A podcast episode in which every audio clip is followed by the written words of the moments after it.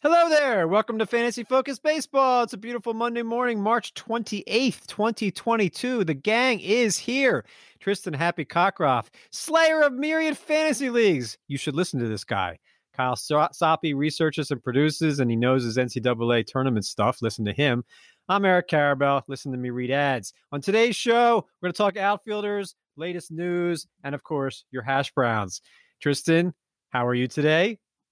I'm doing all right, but now I'm really curious if I've slain all these fantasy leagues. Does that mean I killed them, and that's like the negative connotation? I don't know. Hmm. I don't think I don't think I'm using the exact term, but you're the winner of many fantasy leagues, um, and advisor to many.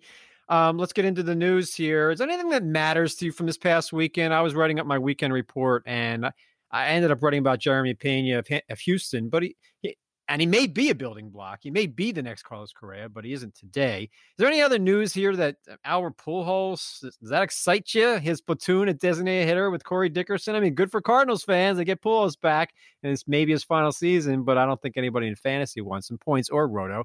Uh, and by the way, for the people that have been tweeting this out, our rankings in our base rankings are points league rankings because that's our base format now, points leagues. So if you're looking for roto rankings, I do them terribly, but I do them. And if you're in a roto league, I believe the roto rankings will show up in your draft. But points league is our base. We will try to talk about points leagues more on this show. Anyway, back to you. Any news? Yeah, the the one is bearing the Coors Field lead, uh, the good old trade for Randall Grichuk. Oh, I guess that happened after our last show, didn't it?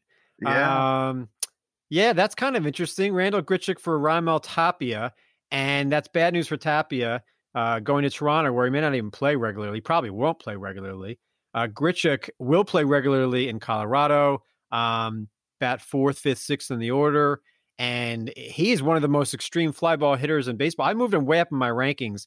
I don't think I have him in the top 100, but I think he might warrant it, right? I mean, don't we expect 30, 35 home runs now? Uh, I suppose, yeah, based on the nature of his game. He's uh, we've always known he's got strong and underrated hard hit metrics. The thing with this move is everyone thinks of Coors Field as a, a homer inflating venue. It actually inflates BABIP the most. It's not big for home runs. I mean, it helps them, of course, but it's about the spacious outfield territory. So what I'm curious about is, as you mentioned, being a fly ball hitter, does that mean he's going to get more doubles, triples dunking in, and that helps him a little in the points leagues? It's entirely possible. The batting average probably gains a good 20 points here, and that's big for him. Uh, did I read something about humidors everywhere? yeah, you did. Yeah. What's your take on that was, on uh, this? First tweeted by by the, the great Eno Sarris. Right. So if, if humidors are now going in every ballpark, what does that mean for fantasy? Does that change your rankings, your approach, anything? I, I think it's going to compress the park factors a little bit. And that is interesting from a fantasy perspective because we often overrate those, kind of like we just mentioned with Coors Field. We make assumptions about certain ballparks based on past history. And I mean, we're talking often 10 or 20 years ago or when the parks first opened. The big part of this is that if they're bringing the humidor into those uh, areas with the marine layer that are closer to sea level, so San Francisco immediately comes to mind for me. Uh, Tampa is another one where the ball is actually going to get a little bit drier than it would otherwise. This is another point that Eno had made. Uh, I actually think it's going to bring those closer to the median. So maybe we don't need to worry about park factors as much anymore. What we're going to see this year, I mean, we should let a year's worth of numbers come in before we make any sort of firm judgments. But I'm I'm a little less panicked about San Francisco hitters now, like Brandon Belt. Like Brandon Belt. How do you feel about yeah. Ketel Marte? Five year, seventy six million dollar contract extension with Arizona. I don't I don't think we view Marte as a superstar, but that's that's pretty big money. Uh, obviously buys out some. Well, he's been around a while. He's already 28 years old.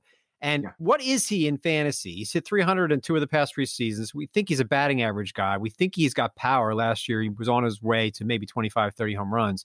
Not a big base stealer, second base outfield. Um, what is Ketel Marte? Are we under ranking him? We have him ranked like in the 60s, don't we? Yeah, about. And the reason for that is not so much that we don't think highly of the player, it's that he's dealt with some nagging issues injury wise over the past year and a half. But he's been great if you take the three year average 318, 374, 543 uh, slash lines. He's got 28 home runs averaged over those three years, and that's per 162 games. So a very, very good and all star and fantasy superstar caliber player when healthy. I like him a lot. I, I do think that if he stays on the field for 150 plus games, he's got the ability to get into the top 25 overall players, and that's whether it's roto or points. We we might be underranking him. It's all about the confidence and how healthy you think he stays. Uh, you have him ranked 39, so I stand corrected. I'm the one who doesn't rank him as well. Is there a difference between roto and points in this on this player? Yeah. Yeah, there is because he makes uh, he he actually makes some of the better contact in the league. He's very high in uh, he's I believe he's over the 90th percentile in contact rate. Okay. Well, that would do it. So I probably need to move Ketel Marte up in my rankings. Where do you have Andrew Vaughn? He uh, was taken off on a stretcher this weekend, playing the outfield. It's a hip injury. It doesn't sound too serious. You have him 77 uh, among uh, outfielders alone. So, and unranked in your top 300. Now, that's a little interesting to me because this is a young player who we think has a lot of power. Not a great rookie season, not great contact rates. And the White Sox are misusing him, obviously. They should just leave him alone at DH, probably. But He's not an outfielder. But um, Andrew Vaughn, why don't you rank him? Because I would have guessed I have him ranked in my top 250. I, I want to like Andrew Vaughn, but I've got concerns. First, the points league thing. He's a little bit less attractive in that than he is in Roto. He didn't quite put up the kind of plate discipline numbers I was hoping for. So that's the first one. The second one is I don't know exactly what the role is. I need to see him in there every day, and I don't feel like the White Sox have made this commitment as to who he is in the lineup, what spot. They're using him a little bit more against lefties and avoiding some of the righties. So volume wise, that also hurts him for points. And the other is that I don't want to get carried away with this idea that this is a player who could be a star and maybe it happens this year, but maybe he's the one who's the post type sleeper for 2023, 2024. I think the time's going to come I'm prepared to not be the first one on board. That's that's all it is. But I, I can see the point on him. If you like him a lot, I, I can't. I don't know. I'm not sure if I do. Uh, it looks like he might be in a platoon with Gavin Sheets at DH. Mm-hmm. Maybe maybe they shouldn't be playing him in the outfield. I don't think they should be um, until he learns it better. Or he's not really an outfielder. Anyway, I just thought it was interesting when I looked at. I was thinking of the rankings. Like this is a guy who should hit 25 home runs, but if the White Sox aren't going to play him regularly against right-handed pitching, then he's not going to hit 25 home runs. He's. I mean, Andrew Vaughn. I hate this is a terrible comp, but if Andrew Vaughn's going to be used the same way Albert Pujols is, that's terrible. I mean, Vaughn is well, 24. Yeah. Yeah. but I know you're. I know you're looking at the comp and saying that's ridiculous, Eric. But if Vaughn is going to be used for 350 plate appearances, mostly against lefties, then he's the same as Pujols. That's a 12 to 15 home run guy. They're wasting. Yeah, and and the thing is, I'm I'm trying to feverishly grab where the Jose Abreu. Con- that's what I thought. Okay, so Abreu is playing at the last year of his deal. He's 35 years old. So it's interesting you bring up that comp because my first thought is I want to get on board on Vaughn next year because I think first base is the ultimate future. And maybe that's the point at which he takes off when the role is known and you don't have to worry about he drops into the Pujols 350 projection you, are giving. And that's the worst case. That's the worst case. We're both being clear on that. Um, so Pujols is now now back with the Cardinals. Good for them. He's going to platoon with Corey Dickerson as designated hitter. They have a full outfield. Your thoughts here on? I'd like. Does this matter? I mean, Corey Dickerson shouldn't be facing lefties anyway. So I think it's a, it's actually for their team. It's a good move. But in mm-hmm. fantasy, can you make any case here, even in a deep league, for Pujols or I suppose Corey Dickerson? Uh, I can make a little less of a case for Dickerson, and that's about all I take away from it. Pujols is a daily league kind of guy, and he'll only throw a dollar at him because they'll use him right, and that's not going to kill his ratios, perhaps. But there really isn't much upside here. And Dickerson, I, I you know, another is this takes away any of those needs to put, you know, like the need to play him against lefties, same kind of thing. Anything that you watched over the weekend? Pitchers, uh, Gerrit Cole against Pittsburgh. You think, oh, he's going to mow him down. He didn't give a couple runs. Dodgers kind of naming their rotation. They still have a, a couple guys injured slash suspended. But I mean, I, I don't want any part of Andrew Heaney. I'm just, I'm sorry. Maybe you do. Everybody likes Heaney him. Pitched well in that game. I was not impressed by what I saw with that. He's and and it was the same old, same old. Too many home runs. I mean, yeah. it's easy to barrel this guy up, especially from the right side. Um, yeah, I, I didn't watch a whole lot of baseball. Go Nova. I was. I, I did see one. I'll throw. I'll throw one name at you. Yeah, that I was really alarmed by Luis Severino's outing, and it was on the heels of the other that was not quite so good. He did not have it control wise in this latest. Why? What do you expect there? Like, I'm totally not on board at all with mm-hmm. with the Severino, but like you seem to be interested. I hope it's not just the Yankee aspect, but like, what is it about Severino? It's been like four years since we've seen him yeah. relevant, right? Yep but he's going to be in that rotation if healthy because there just really isn't an awful lot of alternatives. And he is a guy who can put forth big velocity numbers, get Ks, have a high ceiling, but the floor is extremely low. And this this really underscores how low it could be. I, you're looking at 106. That's the big thing. He's like Taillon in terms of the volume from last year. Maybe you amp it up to 150 to 165 innings, but he's going to have limitations. Um, I don't think we need to sit, have you sing a closer carousel unless you really want to. Oh, yeah, go ahead, sing a little bit. Everybody loves it. It's the closer carousel. Your Miami Marlins. Dylan Floro has an injury. We don't know when he's going to pitch again, and everybody's just assuming it's Anthony Bender, but it could be the other Anthony, a lot older, Anthony Bass and Rocky Bleier. Who do you think is the Miami closer in April? I still think it's Bender just because of the raw stuff, but they might well go committee style in order to fill that. And actually, I do think of Don Mattingly as a guy who would take the committee approach with the air quotes the guy who gets the job on opening day looks great and then locks in the role? I guess I I'm a little bit I think a lot of people are just assuming it's going to be Bender. I wouldn't draft a Miami relief pitcher right now. Is that fair? Yeah. Yeah, that's fair. In the mix in the standard mix leagues, yeah. But you have to speculate in the deeper ones, and I, I have on Bender. I'm not any more blown away by Floro's fantasy potential. I think he's just fine, a very high floor, low ceiling kind of guy when healthy. Uh, any other news you can find in the closer world? Uh, I'm trying to think of situations that are still up for grabs and what might happen. No new news on the Dodgers. Um, nothing on the Red Sox. I still think it's Matt Barnes. Um, mm-hmm. Cincinnati looks like it might be wide open. Art Warren, Cessa with Sims out. Seattle. Oh, Ken Giles is not pitching anytime soon, but people are still drafting Seattle. Ken Giles. Yeah, I'm curious to see where Seattle goes. They've got a lot of good candidates for the job, and they could shuffle it around. That could very well be the same maddening but exciting bullpen that we saw last year. The one that stood out to me was the Orioles' creativity with Tyler Wells. And you know, Wells is a guy I've written about that he's got some sleeper potential. at a Tommy John surgery a couple years ago, looked pretty good last year. He's throwing well as a starter you can't get any information on closer situations in spring training because they don't use their closers in the ninth inning. They use them in like the 5th or mm-hmm. sixth inning. So we're gonna have to wait until like the first week of the season here to see exactly like what San Diego is doing. Is it Robert Suarez, Pierce Johnson, any of the other guys? So and and managers aren't talking about it. One other note for you is Pete Fairbanks, uh, or, and I mean yeah. we know the Rays are notoriously closer by committee, but he's another guy dealing with an injury, so that takes another option out of the the mix. Leans a little bit more towards Andrew Kittredge then. Right, but I mean, eh, could he get twenty saves? Probably not, right? No, I mean it's proper to project that because he's a step ahead of his competition, but it's not the nature of the team strategically. Let's talk outfield here for points leagues and a little bit for roto as well. My my expertise. Um, you know, when you have to fill five outfield spots, it's certainly different. There's other sites where it's three, and you know, multi eligibility certainly matters. But like, it seems to me you can fill infield pretty easily. But sometimes when you get down to the fourth or fifth outfielders in the ESPN mock drafts that I've been doing, you're like, really? Do I want this guy? Like, Michael Brantley starts to look really good. Like, it, it's like outfield is not as deep as people think. Um, yeah. That's how I'm kind of looking at it. So like, if uh, if if two of my first three hitters in any draft, points or roto or outfielders, I'm like, oh, I'm okay with that. It's not a big deal to me because I just want the best guys, the best players on my team. Mm-hmm. Um, do you agree? Yeah, I, I actually have done several mocks as you have, and I'm noticing that if you just take this casual, I can fill outfield easily, it's so deep by the time you get to your third outfielder, you're going to say, wow, I'm a little bit light here. It's not as super deep as you think, but it's also comparable to where we were with first and second base, or first and third base, as we were discussing in uh, one of the previous shows.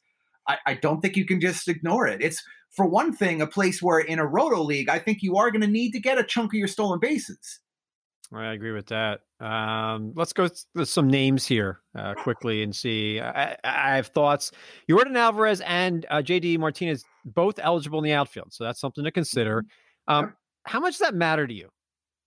You know, clogging, you know, air quotes, your DH spot, which you do with Franmil Reyes, but you don't do with Yordan Alvarez or JD Martinez. I think it ups their value a little bit it ups it a little bit because you always want the flexibility. It's the same, it's a similar case to what we were making for those multi eligible infielders, Ty France types.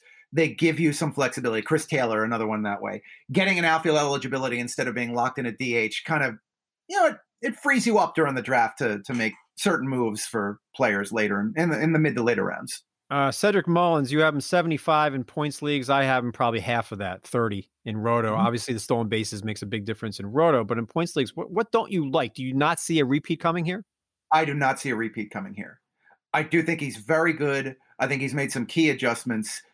Giving up the switch hitting was a big plus for him, but historically speaking, players don't repeat the numbers to the level that a player like he did. There's going to be some natural regression. You, you say he goes from like 30 home runs to 15.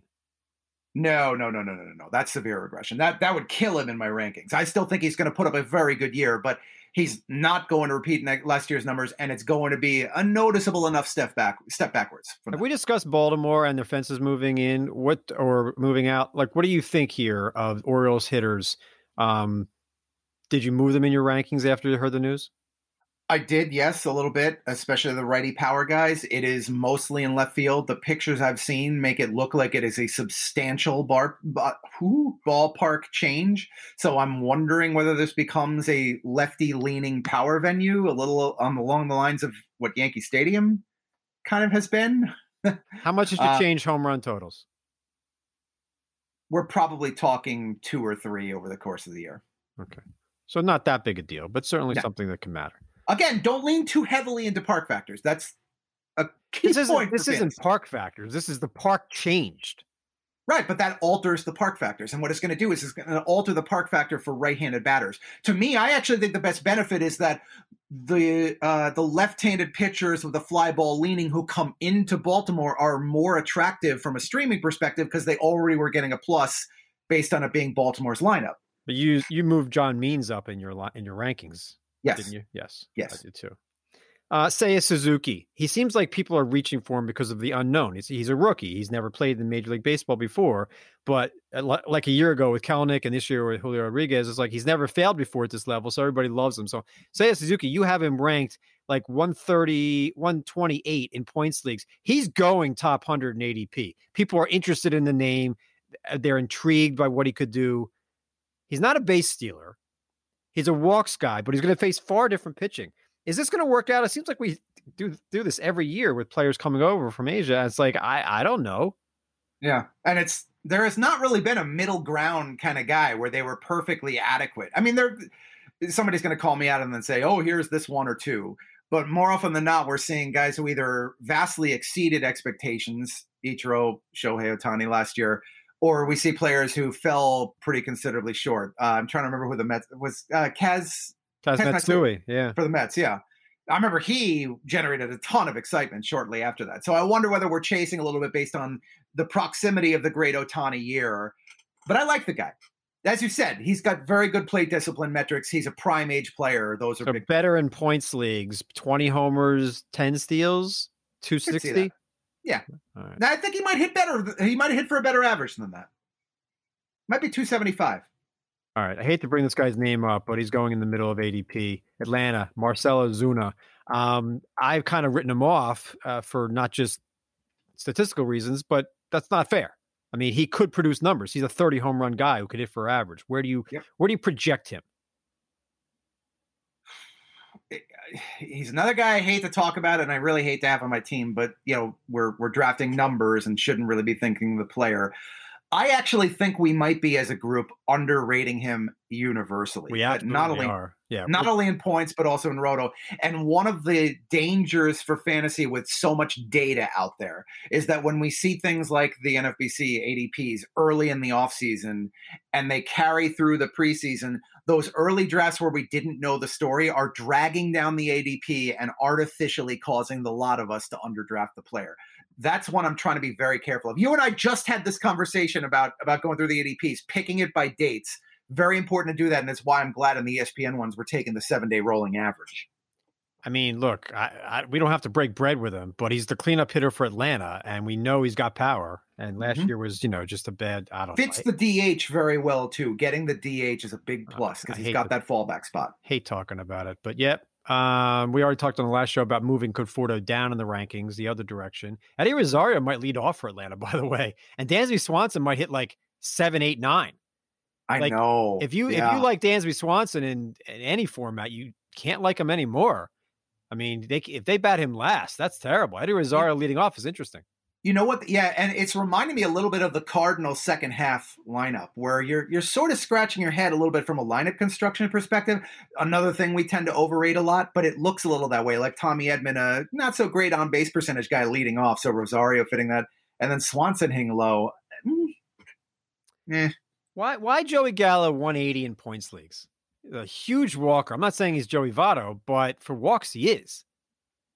Mass- tons of whiffs. Okay, but massive power yeah. too. That's a 40 home run guy with a, with a lot of walks. And last I checked, he's not the extra base hit category filler that you think he is. Let's get that exact okay. number for you. Yeah, so it's 18, 24, 15, 8, and 13. 8 was the pandemic year, of course. But when you're talking about a guy who doesn't reach 30 with the natural power, he's not getting the, the benefit in points leagues of those extra numbers. The walks alone don't drive point league scoring They do a Myles Straw in a points league. In a roto league, I can make the case for him in top 150 because that's a 30 steal guy, probably.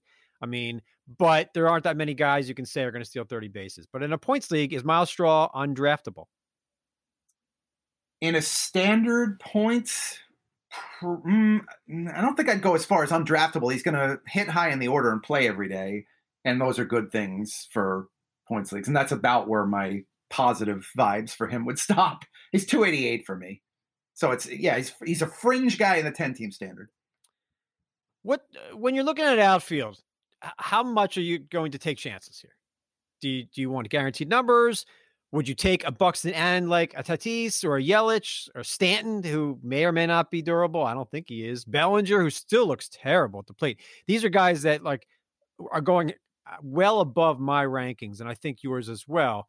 We've talked about Buxton, but like when it comes to Yelich and Bellinger, guys who've really struggled in recent seasons, why do we just all of a sudden expect they'll be back to normal?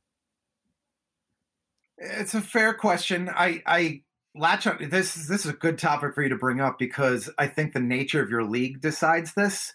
I found in my experience, and this is especially the more shallow the league you're in, you're going to find values in the outfield because there are people there who will pay for the top guys and not want to pay for the middle players and take nothing but chances on upside guys like Buxton.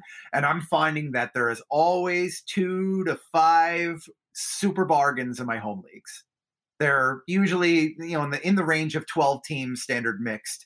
There's almost always going to be a ridiculous outfield bargain. So make sure to sit back and wait for one of those guys, as opposed to overpaying to get the hype train guy like Suzuki or Buxton, as you had said. They're the ones who are going to tend to get overbid. And I pass. I rarely get them. I bet you're the same. I bet you pass too. I think that's fair. Um, can you make the case to draft Julio Rodriguez for 2022 over Jarred Kelenic? You can make the case, yeah. Um, but you wouldn't. I wouldn't do it. Not right now. We I still think, think we still think Kelenic's going to be a star. Mm-hmm. Yeah. We also think Rodriguez is going to be a star, but the only reason I think you're taking Kelenic over Rodriguez is because of playing time. Yeah, and yeah. If yeah. Seattle says tomorrow that Rodriguez is making the team as a starting center fielder and Kelenic is playing right, would you take Rodriguez over Kelenic? I think I would, yeah, because I like the raw power potential. I'm a very big Julio Rodriguez. He's a stolen base guy, hits everything hard. If he was guaranteed playing time, and I'm sure Schoenfield would agree, we would take Rodriguez yeah. over Kelenic. But that's uh, isn't that unfair? Like we thought a year ago Kelenic was going to be a monster, and he struggles for a little bit. And now it's like, okay, goodbye. So two things on that is philosophically, do you rather have the guy who's got the better power ceiling at the early stage of their career, or the player we think has the better plate discipline skills? So that's the that's the decision here, and I'm shooting for the moon. The other is we got to mention, and Schoenfield brings this up to us all the time, that Kelenic has not looked pretty in the field. And I've said I like the good defensive players. It stabilizes their playing time. That is big. Rodriguez might make the team because he can play center field. Mm-hmm. That's something to think yeah. about as well. Oh, we never talk about Riley Greene, but doesn't he have as good a chance, if, if not better, to make Detroit as Rodriguez does Seattle? And aren't the numbers going to look monstrous as well? Maybe not as much power, but Riley Greene looks like a star. And if you're drafting Akil Baddoo, I mean, mm-hmm. in a dynasty over Riley Greene, stop doing that. Riley Greene's going to be the better player. Well, yeah. I mean, am I wrong? I mean, like Akil no, Baddoo, like wrong. could be a 2020 guy. He also could be in a platoon in a year. But I mean, Riley Greene, we all agree, we just never talk about him. We should. Yeah.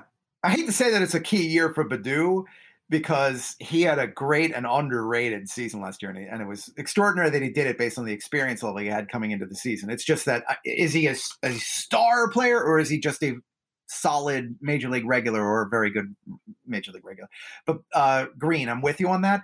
I'm I'm putting together some forecaster stuff to get ready for the season and put in some of the lineup projections. And every angle I go looks towards Riley Greene playing every day and opening day. I and I like him a lot. The more I look at him, the more I'm really intrigued. I draft him over Julio Rodriguez at this stage. That's, oh, that's kind of you buried the lead on our whole conversation there. that's that's huge news. What's okay. That? If you're gonna if, if, you're gonna draft Riley Greene over Julio Rodriguez, then I want to see that in your rankings. I want to see it in my rankings for this for this year. Yeah, for the 2020 for right, right. Yeah. We're talking about here. Also, yeah. Brennen Davis of the Cubs. You want there's prospects here in the outfield. Brennen Davis should play in the major leagues this season for the Cubs. Probably not in early April, but he will. Doubtful. He's he's dealing with a minor injury, which is costing him some competition time. Um, this guy came up pre-show because I love him, you love him, you rank him in your top hundred in your dynasty rankings. Josh Lowe of Tampa Bay. Is he draftable in a points or a roto league for the season, or do you just expect only like 200 plate appearances in 2022? I, I mean, Kiermaier gets hurt tomorrow, and this guy could be on the opening day roster. Right, and and Kiermaier's, Kiermaier's history says it's not inconceivable that happens in uh, low. Inconceivable. Inconceivable. Uh, yeah, is that the? Let's see. That's the 27th anniversary of that movie coming. Anyway, well, as I digress, I don't think you know what the word means. what? Yeah, I do not know it. It does not. I do not think it means what you think it does. Josh Lowe um, could be a 2020 guy who is 260 right now for Tampa Bay, a future star, yes. and he's not getting drafted because there isn't a path to playing time. It's the worst thing we do is fantasy and in fantasy. Yes, we probably should project 400, 450 PAs and leave it simply at that, and that's our way of hedging. That still makes him a draftable roto guy. It's tough to do it in the ESPN leagues. There's not a deep enough bench. I, would say get on board right away the second you know he's coming up. If Kiermaier, you're watching a game, gets hurt, run to the waiver wire and pick up Lowe. I mean, they have Manny Margot. By the way, Lau Lowe is confusing me so much. Josh Lowe could be a superstar. Uh, and I, I, I know you love him. I know you do, and I, I don't blame you. I think we both should. I, think he's got a lot of tools. Draft the skills, not the job. Mm-hmm.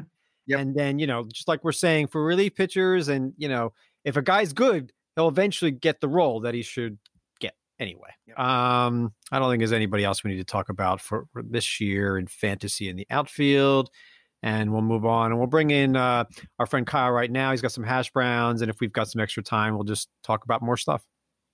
Yeah. Sure do. I think I know where Tristan might be going with this first question from Patrick based on an answer earlier in the in the show here. But Patrick wants to know Mullins in the tenth round or Franco in the fifth in a head-to-head OBP keeper league. Roto or points? Let's I guess Roto. Head-to-head OBP. If it's be. OBP, it's got to be Roto. Yeah. Yeah. So Mullins versus who? Franco, but you get a five round discount to take Mullins. Hmm. No, discount is on Franco. He has to give up a tenth rounder to get to keep Mullins, or a fifth rounder oh, to keep fifth. Franco. Then oh, I see what you're saying. Well, both are bargains. Yeah. But I mean, it's it's still Franco, isn't it? Got to be. I actually think it's Mullins. Wow. I don't know. I, I don't understand you. Okay. Well, where do you have? Once again, where do you have Mullins? Well, I, am not. Uh, Mullins is a bargain, but I mean Franco is a bargain in the fifth round, but Mullins is a bigger bargain. But whose future do you like? I mean, you just ripped Mullins 20 minutes ago it's not so much ripping him as much as there's going to be a natural regression there. There's absolutely no question in my mind whatsoever that there's going to be a natural regression. He's going to shave at least 10% off those numbers, fantasy value wise. I think the point here is what is Wander Franco this season? I think the point here is that, that that's not a long term keeper league. And what's Franco next year? A third round pick, a second round pick? You can't keep him. I'd rather have the discount. So, do you think that give me Wander Franco's numbers next year?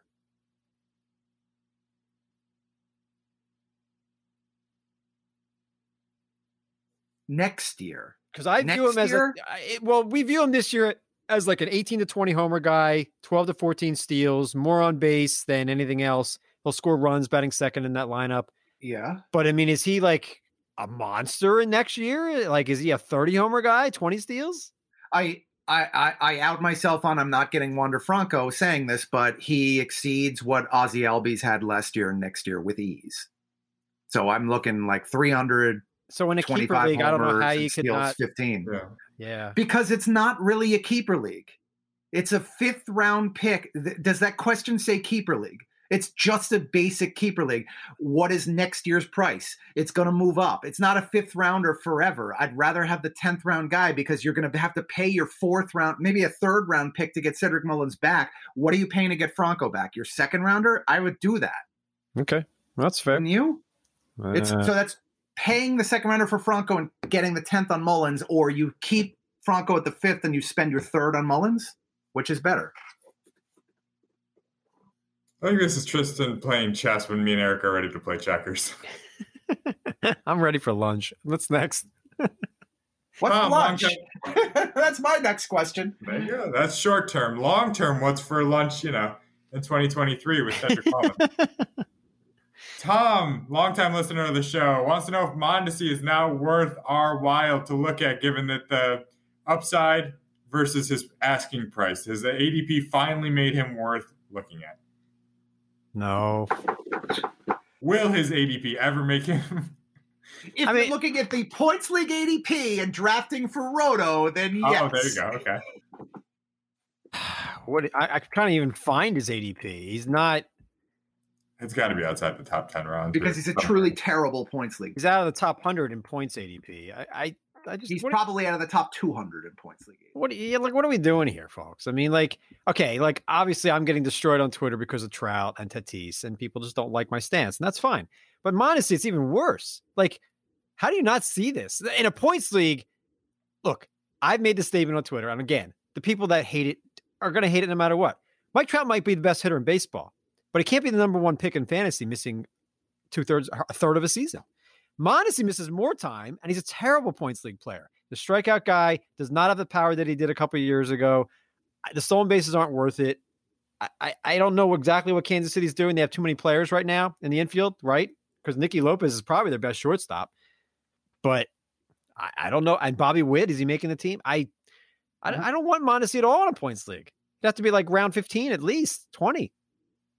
Mondesi's ADP for us in points leagues is 229th overall. If you take his March ADP in the NFBC format, he is 59th overall. That is too aggressive. Well, that's right. I think. Yeah, and I actually think 229 is too aggressive for points too. But I I see the point of it's one of your last picks, and maybe he stays healthy and gives you that 20 homer, 40 steal year. Come on. 20 homers. I, I could see 40. You know, steals. we don't, you know, neither of us believe it. But if he stayed healthy, wouldn't he do that? Who will end up as Kansas City's top infielder on the points and Roto player rater? Isn't it Bobby Witt? Clarify if Merrifield counts. Well, in a points league. No, I mean, does he count as an infielder? Let's count him as an infielder and say in a points league, would you rather have Merrifield or Bobby Witt? In a points league? Hmm. Because no, I'd still rather. You still have rather have Merrifield. I'd still rather have Merrifield. But so, I'm, I like that. That's a good. It point. seems like Kansas City needs to make a trade here, and the other guy here, and I've got too much, too many uh, shares of him is Yan Gomes. They haven't traded Willson Contreras yet, the Cubs, which seems a little bit interesting to me. Like, why would you sign Yan Gomes to a multi-year contract unless Contreras is going to play, you know, DH outfield and first, whatever? You're not pushing aside Schwindel, but like I, I don't understand what they're like.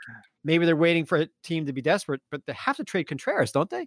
And so do the Royals with you know, I guess Nicky Lopez and Merrifield. They're they're waiting for Anthony Volpe for uh, Willson Contreras. That's probably what they're doing. They that was smart. It, it gives them the flexibility to wait for the deal they want. I I, I can kind of see it. It's bad news for me having Yan Gomes in several leagues. I thought that would have been a, would have been fixed by now. Okay, they might they might DH Contreras a little bit. They might turn him into a Salvador Perez type. I think they will, and I think Yan Gomes can still get to like twelve home runs and two sixty that way. So I, I kind of think Yan Gomes in in multi catcher leagues, not in an ESPN league. What'd you pay for him? It's oh. like a three dollar catcher. It was almost nothing. I yeah. still think he's worth three dollars. Sure. All right. David is next up. He wants to know what your expectations are for a pair of middle infielders that surprised last season in Crawford and Adames. Which Crawford, JP or Brandon? Let's go Brandon. 24 homers last year, almost hit 300. Both surprised, really. I mean, I think Adames is the key guy here because his home road splits may be a thing. He never hit in Tampa. And then he goes to Milwaukee and he becomes an all star caliber player. I mean, 25 home runs, that's ridiculous for Willy Adames. I mean, he hit 20 with Tampa a couple years ago, but he never hit for average. And if you look at what he actually did with Milwaukee, he had 285 with an 887 on base percentage. He took walks, hit for power. He looked great. We're kind of underranking Willy Adames. Let me see where you have him ranked to make sure that's actually a thing. Another guy who gets docked in points leagues, unfortunately, much as I like the guy a lot. You still have him uh, just outside your 100. Yeah. I mean, I, I think he's a top 100 nope, that's player. Me. that's my rank. You know what? This search thing. All right. So I have him just outside the top 100. You, of course, do not in points leagues. Where do I have him? 160, 170 probably? Trying to find this stuff is ridiculous. Um, I, actually, you have him 210. You have him 210, and I have him 106. I probably overrank him a little too much for Roto, though. Please don't move him. Well, I, I'm not going to tell you how to what your opinion should be on the player, but please don't. I actually think he's a very, very interesting Roto pick.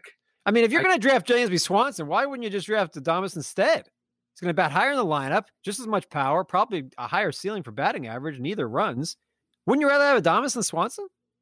So when I filed this particular update, I was under the impression Swanson was not going to get pushed down the lineup to the extent that he was. So yes, the gap is going to narrow between those two in the update.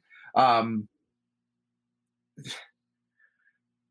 Adames, we got to point out, and I had I don't know why this hadn't dawned upon me. Tropicana Field is a wretched ballpark, and there have been comments made about the batting eye issues that Adames just couldn't deal with there. So looking at those home road splits does tell me a story that intrigues me, and he showed some significant improvements and the potential to add more power to his game. Over the last three over the last three seasons, Adames home road split 623 OPS, 919 in road games, twice as much power, 202 batting average versus 307. I think me ranking Willy Adames 106 is actually for Roto is actually legit. I, uh, I fully agree with you on that. That's Brandon, why I said please don't unless you don't like the player. No, I do. I do like the player, and he's going to bat higher in the order. Brandon Crawford, 24 home runs. We just talked about the Giants and like the humidor situation. Like maybe he does this again. And that was a career high at age 34, but it's a good shortstop. I mean, 298, yeah. that's ridiculous. But like 270 with 24 home runs again, I could see that. Brandon Crawford's probably being underranked. It probably is. Yeah, we're we're mentioning two teams that I put on that scale of the humidor situation in Tampa and San Francisco, and whereas Tampa has all those terrible park things that are piling together, it's really just the humidor benefiting Crawford here. So Crawford's probably going to move up. I might actually have Crawford and Adames put in the same place. Adames is the one that's more interesting to me from a growth potential standpoint, but Crawford's going to hit that projection. Crawford's real obstacle to me is if he gets hurt and misses time because he's a good defender. He'll be in the lineup, very consistent, hits lefties. Crawford well, is, is did last I checked. Crawford is a is is a secure, safe player, older player. Yeah. And at yeah. some point, he'll hit a wall and stop doing this. But I built a couple teams with veteran players last week. I had two auctions at the same time, and they well, you know, you can say I like old players, but like other than Nelson Cruz, uh, there was a case to be made for getting these established players, so I don't have to deal with the ups and downs of these Kelenic types. I don't know what Kelenic's going to do. I know what Brandon Crawford's going. I'm not comparing them. I'm just saying like it's a safe play in an auction to, to get Brandon Crawford for a couple bucks and then just leave him alone. You know, I, I um, like doing that. Crawford, by the way, had some underrated metrics in the points leagues things. I was doing a little research on that last week he always comes up a little ahead of even where I rank him. Fair enough. You know what Brandon Crawford is, Eric? He's Adam Wainwright, just a batter for you. I don't have any shares of Crawford anywhere, so he's not the same for me, and he's also like five years younger. But I see your point in that the archetype, the the type. Yes, I'm trying to think of some of these older players that I keep getting in all these leagues. I guess I could look it up. Is it I, is it that you fill shortstop by the time he comes up? I'm going to bet that's the only reason you're not getting him. It might be. I'm trying to think. Let me look at your rankings and tell you the shortstops I keep getting in these leagues. Like mm-hmm. I like Xander Bogaerts, Roto and points, so I keep yeah. getting him in leagues. Um, I like Jake Cronenworth in Roto and yeah. points. You know that I keep getting him. Uh, I don't think I have Adames. I'm not even sure who the shortstops. I get Chris Taylor. I have in a couple leagues. I love the flexibility.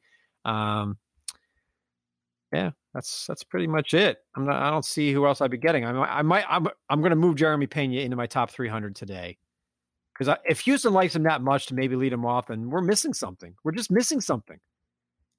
Baker's been around this game 50 years. If he if he wants to lead off Jeremy Pena, which he's done in two of his last three games that matter in the spring, something's there. Uh, there I just, uh, yeah, I just don't know how I feel about what he did in AAA with the play discipline numbers. That's all. He's that was bad. That was a, no walks, but the power, the speed, like they think he's the next Correa. I think the speed is there now. That's where he's going to play, and if he can handle the defensive chores at shortstop, he's going to be in the lineup. But I think it's best for them to work him in at the bottom of the order. I think he's a guy I'd be very happy to get late in my drafts, and that's probably what you'll have to pay. That's I, I, love Cronenworth. Um, I'm also watching St. Louis. I'm not a big Paul DeJong fan, but I got him in a league last week. He was like a dollar or two dollars. But Sosa could. I want to see who wins that shortstop job in St. Louis. That, that, I mean, they're going to bat eighth or ninth anyway, but still, it's it's kind of interesting to me. And I want to see what San Diego does. They're really going to play Ha-Seong Kim. He doesn't look like he can hit in this country. Um, and I still like Nicky Lopez. I mean, like that's a batting that's a batting average guy who can steal 20 bases that nobody likes, talks about, allowed eligibility. Incidentally, you mentioned um DeJong versus Sosa. Yeah. The new manager Oliver Marmol, we mentioned this on an off-season show. Couple notes on him is they might he might actually change up leadoff. That was the thing we talked about with Edman. He mentioned DeJong is it's his job to lose. He also mentioned the thing about the closer by committee. Yeah, everybody's drafting Gallegos. It may not be Gallegos. I, I still think we go to what you were saying. DeJong being the leader probably wins the job. It's still probably Gallegos' job to close. It's still probably Edman at leadoff. But the fact that a new manager said that, we have to listen. Absolutely.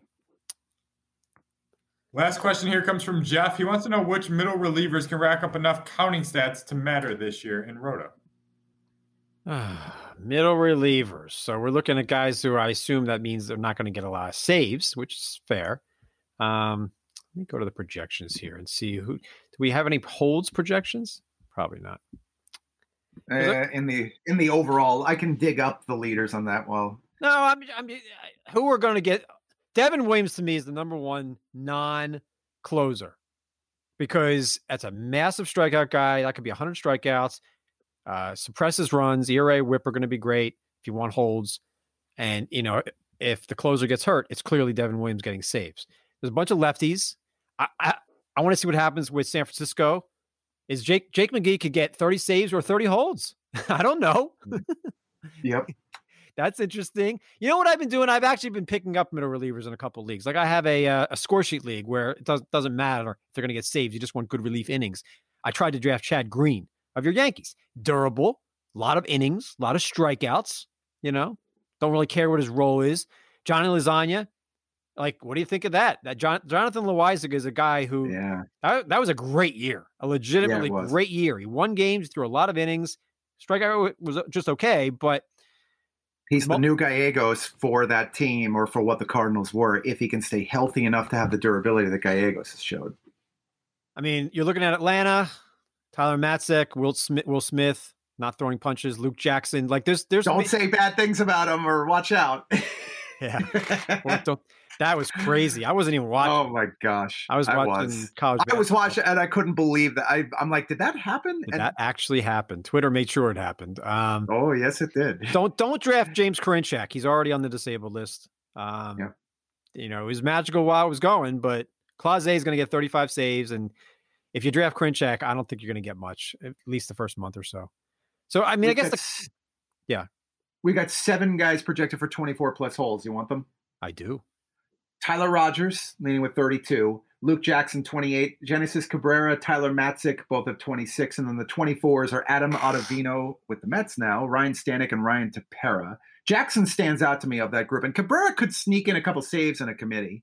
Ryan Tepera is really good. He's not going to get yeah. saves because that, that closer is durable and, and gets every yep. last save, Iglesias. But but he'll be a big holds guy, yeah. Ryan Tepera could be like a poor man's Devin Williams when it comes to fantasy. It's a lot of strikeouts, a lot of holds, we hope we answered the question. Right, you have any final thoughts, sir? Uh, as we finish up today's show, we'll be back on Thursday. Um, not a whole lot going on, you know, like it was it was not an action packed fantasy baseball weekend. Not a lot, no injuries, no lineup changes, no big demotions. I mean, Toronto, Toronto sent down a couple guys, but we knew they would. Like, there's nothing. I'm watching the Phillies. I think Bryson Stott might beat out Alec Bohm at third base. Yeah, I really, I really looked do. pretty good. I saw him in that game against the Yanks. Yeah, he has I, power. I, can see that. Th- this is going to be a big week for guys like Stott. I'm glad you brought that up. Is that I expect we'll start to see news about some of these position decisions, and most of those having to do with the rookies. We're going to get some reads by Thursday. All right, that's it. Well, interesting show, tight, efficient.